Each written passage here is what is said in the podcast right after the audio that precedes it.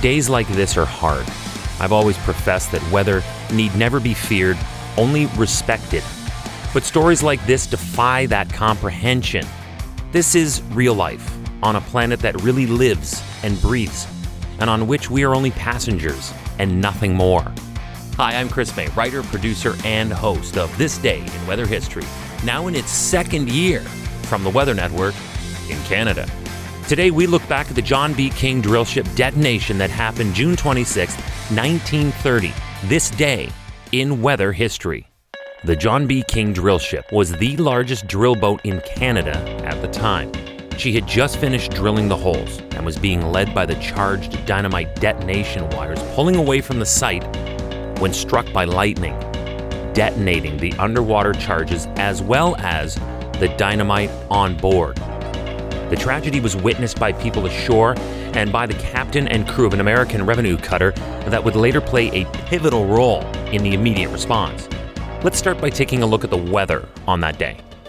The storm itself had been ongoing in the region for about an hour. This was actually the first severe thunderstorm in the Brockville and Thousand Island area for weeks, and the accompanying rain was looked upon as a welcome relief from the extreme heat and humidity of the past few days. The men on the drill boat, unaware of the intensity and capabilities of such a storm, kept working.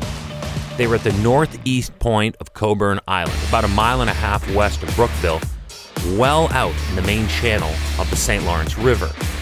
Their task was to widen and deepen this seaway. It was during this time when suddenly a severe bolt of lightning struck the ship and detonated a large quantity of dynamite with which the holes beneath and alongside the vessel had been loaded during the afternoon. This ship had charges loaded into the blast holes. The charge wires were attached, and there were more charges on board. This situation was fully loaded. The craft was immediately blown apart in spectacular fashion by the bolt.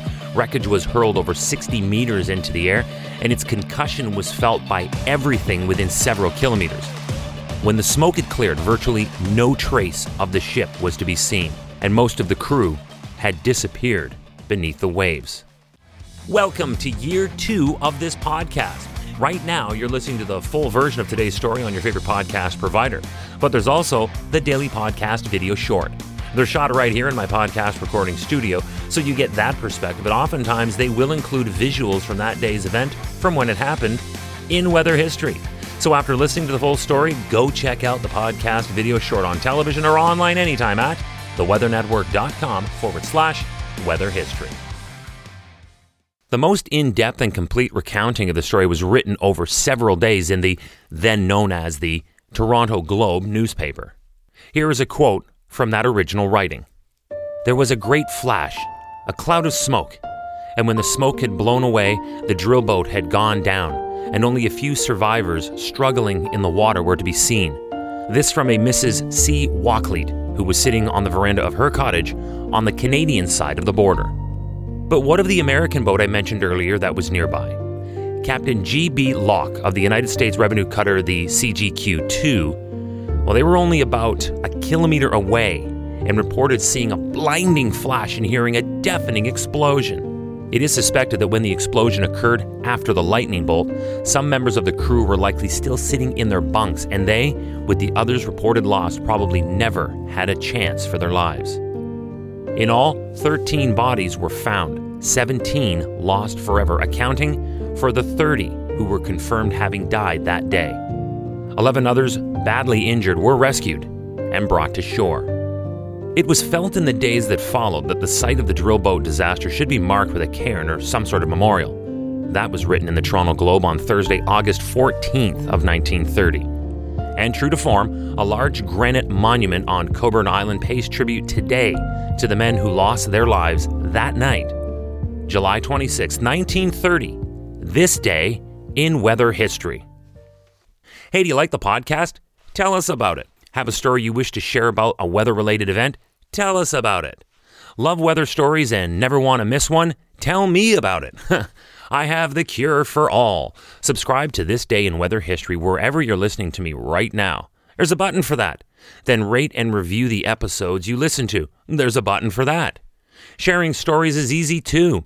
You can follow me on Twitter at Mayday TWN. That's at M E I D A Y T W N. And let me know who you are, where you are, and a story that affected your life. And I'll mention them on an upcoming episode. Tomorrow is June 27th. The course that would shape the Beijing Olympics could have been changed forever, especially when considering one particular American Olympian who was set to break even more records. I think we know where we're going with this one already. So I guess I'll see you tomorrow for the June 27th, 2008, what I'm calling the Quest for Gold Interrupted, spelled Q W E S T. Ah, there's another clue. On this day in weather history, with me, your host, Chris May.